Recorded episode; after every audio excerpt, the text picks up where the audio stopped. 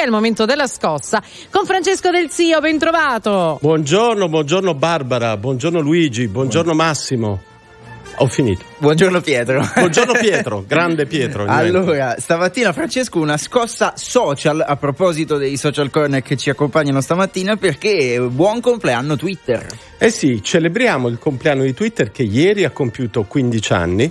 Eh, Twitter è un social network molto particolare. Intanto è un social network autonomo che non si è alleato, non ha fatto parte delle grandi aggregazioni degli ultimi anni. E poi è il social preferito dai politici e dai giornalisti. Non so se sia un merito o un demerito. Ma questo è molto interessante perché? Perché è il social delle opinioni, dei commenti ed è un social su cui RTL sta crescendo molto, questo detto per inciso, quindi eh, molto interessante merito anche lo dobbiamo fare, insomma, un plauso al nostro Massimo Galanto che, che lavora parecchio. Che un poi ci dirà anche, solenne, ci dirà anche solenne. la sua. Senti, ma eh, eh, la ragione del successo di Twitter, che poi hai detto è voluto rimanere per conto suo, eppure ha avuto il successo che ha avuto. Sì, eh, intanto è curiosa la storia di Twitter, perché nasce come un sistema di messaggistica, sms, 15 anni fa, in un momento nel quale ancora gli smartphone non avevano Instagram e una serie di servizi, diciamo, di eh, messaggistica. Eh, quindi è un social nato quasi per caso, se vogliamo per errore. Eh, poi appunto diventa la grande piattaforma delle opinioni a livello mondiale. Eh, basti pensare all'uso che ne ha fatto Donald Trump durante la sua presidenza e alla fine della sua presidenza, anticipando tutte le notizie, le dichiarazioni, le prese di posizioni proprio su questo tipo di social network. Perché? Perché è il più leggero, è il più minimalista i 140 caratteri nascevano proprio perché Twitter nasceva come sistema di messaggi. Oggi, come sappiamo, si può almeno raddoppiare.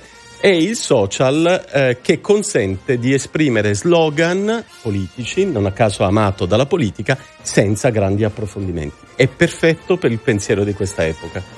Sono d'accordo con te soprattutto sul concetto di brevità, perché c'è gente sui social a cui sfugge un attimino la situazione, sfugge il controllo sulla tastiera, per cui c'è un'emorragia di parole. Twitter sappiamo che più di tanto non si può andare, quindi probabilmente il successo sta anche in, in quello. Quindi le comunicazioni ufficiali, la politica ci ha abituato anche a farle anche attraverso Twitter. Eh sì, perché Twitter fa parte integrante oggi del nuovo linguaggio della politica, un linguaggio rapido, emotivo, talvolta irrazionale, che fugge rispetto ad analisi approfondite e si presta di più alla battuta da cabaret. L'ho estremizzata? No. Credo sia questa la politica di eh, oggi. Però, eh, quindi tu mi hai detto politica, cioè, eh, scusano, la politica, i post in cui non si può approfondire per mancanza di spazio e si fanno battute. Questa è la comunicazione politica di oggi? Sì, sapendo che comunicazione uguale politica, politica uguale comunicazione. Il cerchio si chiude. Niente approfondimenti, Una battuta battute. e via. Beh, domanda, un grande cabaret. Domanda, Mario Draghi non c'è su Twitter, non c'è sui social. Vi- un politico può vivere senza Twitter?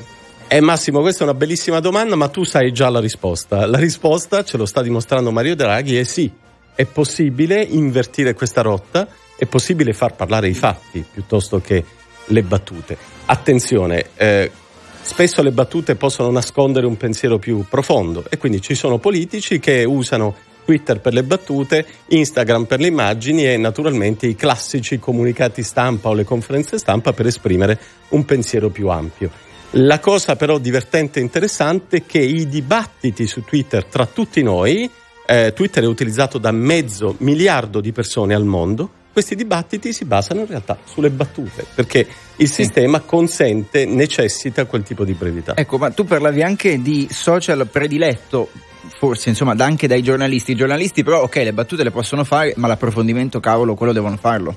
Sì, è vero, eh, ma Twitter è diventato negli ultimi anni non soltanto una fonte di commenti e opinioni, ma una straordinaria fonte di informazione. L'esempio di Donald Trump è solo uno dei tanti, ma è un esempio molto importante, è quello di uso di Twitter come fonte prima, come origine prima delle notizie. Ecco perché Twitter riscuote l'interesse ancora oggi di tanti giornalisti. Ma tra l'altro anche Buckingham Palace forse ha un account Twitter e alcune comunicazioni ufficiali passano da lì, o sbaglio? Sì, sì, è proprio così.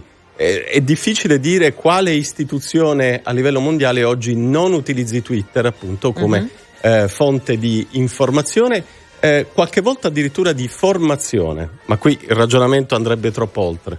Senti, invece il prossimo futuro, poi insomma qui eh, nessuno di noi è in grado di prevedere ma non dico con precisione, nemmeno con precisione cosa potrebbe accadere e poi quali saranno le mode per i prossimi social, però Twitter, secondo te Francesco, che destino ha?